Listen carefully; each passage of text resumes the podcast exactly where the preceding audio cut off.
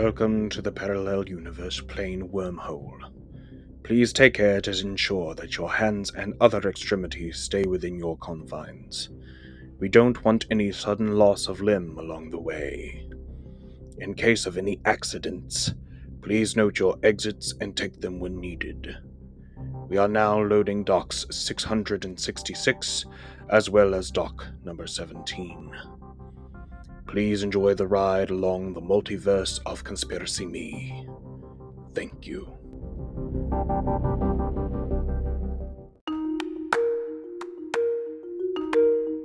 We are stuck in a very strange place in time, and conspiracy theories are rampant nowadays, to the point where it's difficult to draw the line between fact and fiction. I'm your host, Ethan Bridges, and welcome to Conspiracy Me. The vast majority of you know why you are here, so I won't have you explain yourselves. And like myself, you are curious about the world around you and how it works. You know the basics to conspiracy theories, and many that I will discuss here are very well known. But most of these are just the tip of the conspiracy theory iceberg. The iceberg is a multi leveled construct, ranging from the more well known theories to some that even I have never heard of. Visualize an actual iceberg and note that the tip of it is always the smallest part of the entire entity.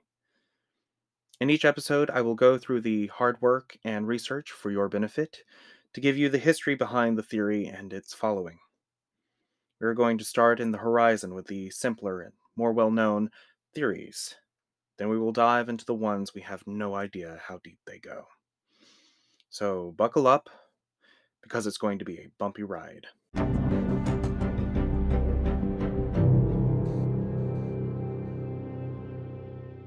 Growing up in the southern United States, snow days weren't really a thing. But when the off chance that it did, it was the coolest thing ever.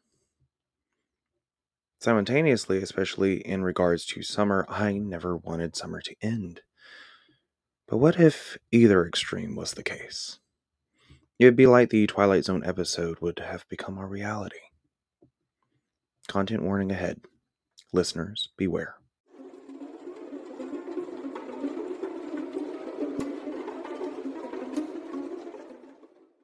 This theory has always been a little strange to me. Growing up, many older people in my life said that it was hotter than it used to be when they were younger. Some said that we were supposed to go through a mini ice age. Some said that we were going to be roasted alive because the sun will be too close to Earth. And some told me that the sun will completely disappear. So many stories in so little time. But the truth of the matter is, according to the global temperature average from NASA, the Earth is getting warmer. The ice caps are melting. The ocean's water levels are rising.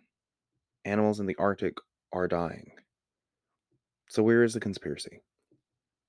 Who does climate change benefit to make more money for? Let's for a moment go back to where scientists have claimed that this all began post the American Revolution and the start of the French Revolutions, engineers developed ways that were, quote unquote, more efficient when it came to the workplace, i.e., the Industrial Revolution. Coal was the number one source of fuel in the early 1800s, but with the coal came a price. Not only was inhaling the smoke from the coal fumes dangerous, but the fact that countries like the United States and the United Kingdom both ran their factories 24 7. How else for the 1% to make more money? The amount of emissions of carbon dioxide traveling to our protective layer of atmosphere damaged the ozone severely. After the workers' strikes and other means, there were fewer hours in the day that the factories were running. This really came about when the automobile industry began to flourish. The greenhouse gases are our number one problem. More people in the population, more cars on the roads, and less ozone for us to be protected from the radiation of the sun. The less of that protective layer means the hot rays of the sun can penetrate Earth a lot easier. This is the case for increased temperature, which warms the earth and threatens our lives. Pretty soon, the water levels will rise so much that the United States will lose Florida. Why I think this theory is weird is the fact that people that I know that are climate deniers often say that it is hotter than it used to be. Many of this could easily be remedied with fewer car emissions. In 2020, at the start of the lockdown, China, who is known for being a smog ridden country, had beautiful blue skies because the factories were not at full capacity. The air seemed better with fewer cars on the road. The air pollution that is slowly killing us was gone for two weeks. 90% of scientists believe that climate change is real. But what about the other 10%? We will look into that after a brief intermission.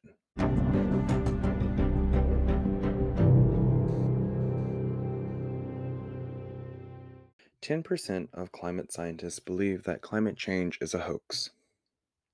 It is claimed that in 2002, Clive Hamilton came after the Lavoisier group after the company claimed that many of the climate scientists have twisted their results to fit the narrative of climate change. It is said that climate change is one of the biggest scams in the world. John Coleman, a former American weatherman, claimed that the entire reason behind the climate change theory was to grant universities, professors, and other scientists more money. He said, and I quote, These scientists know that if they do research and results are in no way alarming, their research will gather dust on the shelf and their research careers will languish. But if they do research that sounds alarms, they will become well known and respected and receive scholarly awards, and, very importantly, more research dollars will come flooding their way. According to Coleman, these researchers are only using climate change to make grant money. Of course, the theory has been politicized and has made its way into every presidential debate since I can remember. Many Republican members claim that global warming is such a fake theory that it is used to accuse the American people of killing the planet.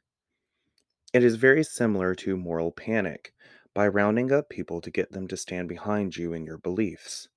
According to Martin Durkin, global warming is, quote, a multi billion dollar worldwide industry created by fanatically anti industrial environmentalists, end quote. Many right wing leaning people claim that it is a leftist, liberal, extremist plot that has nothing to do with science and everything to do with socialism. It is also said that global warming was created for people in the business of renewable energy to make more money. It is claimed that many companies lobby out to these researchers and scientists to make these claims. Many theorists just want to poke fun at Al Gore whose 2000 presidential campaign ran off the idea of climate change. Many people believe that it's China's fault, claiming they do nothing to help with climate change. Other theorists believe that it is to promote nuclear power. And look how that turned out for Chernobyl. Whether you believe it or not, the fact is it is getting hotter to live on Earth. Pretty soon we will be traveling to Mars because Earth will be too hot to live on. Maybe that's what happened to Mercury and Venus. But then again, that's just my theory.